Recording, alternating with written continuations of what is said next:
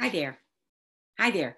Today I want to share with you some of my thoughts on why this time in human history is being called the Great Awakening or the shift, the big shift. Well, I don't think we've seen something like this in our history, at least in our memories, since we've been around. This pandemic, this global situation, which has basically shut down the economies of the world and had us all staying close to home or in our homes. It's very unusual. It's a very different sort of situation that we're going through.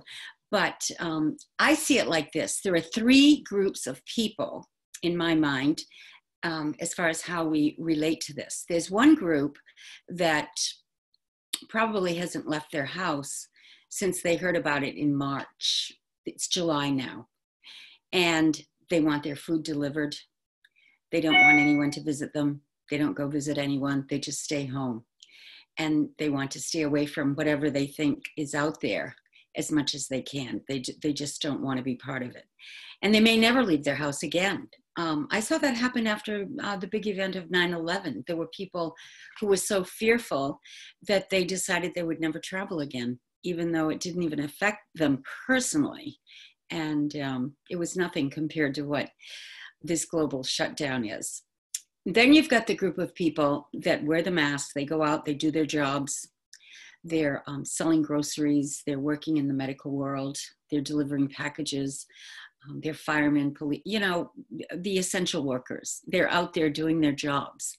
And there are people that go out to get their supplies, their food, and they wear a mask if they're told to wear it. And they may or may not have a lot of stress or fear. You just don't know how it's affecting them. And then there's a third group of people who abide by the law. They might wear the mask too, but they totally believe through their own experiences that perfect health is their birthright. They know they're sovereign. They know they don't have to be affected psychologically, emotionally, or spiritually by the news and by the things that people are telling them because they have dominion. They've learned that they have that inner power, that peace that passeth understanding, and they're able to tap into that, which can give them the peace they need to get through anything.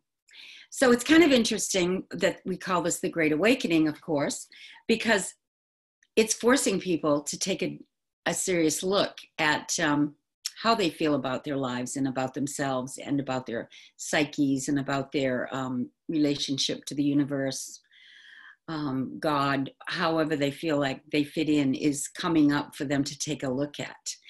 And that's what it's all about as far as I can see. You can come out of this at the other end like a whole new person, a person who's grown in leaps and bounds into a better version of yourself, or you can fold your tents and just say, I give up.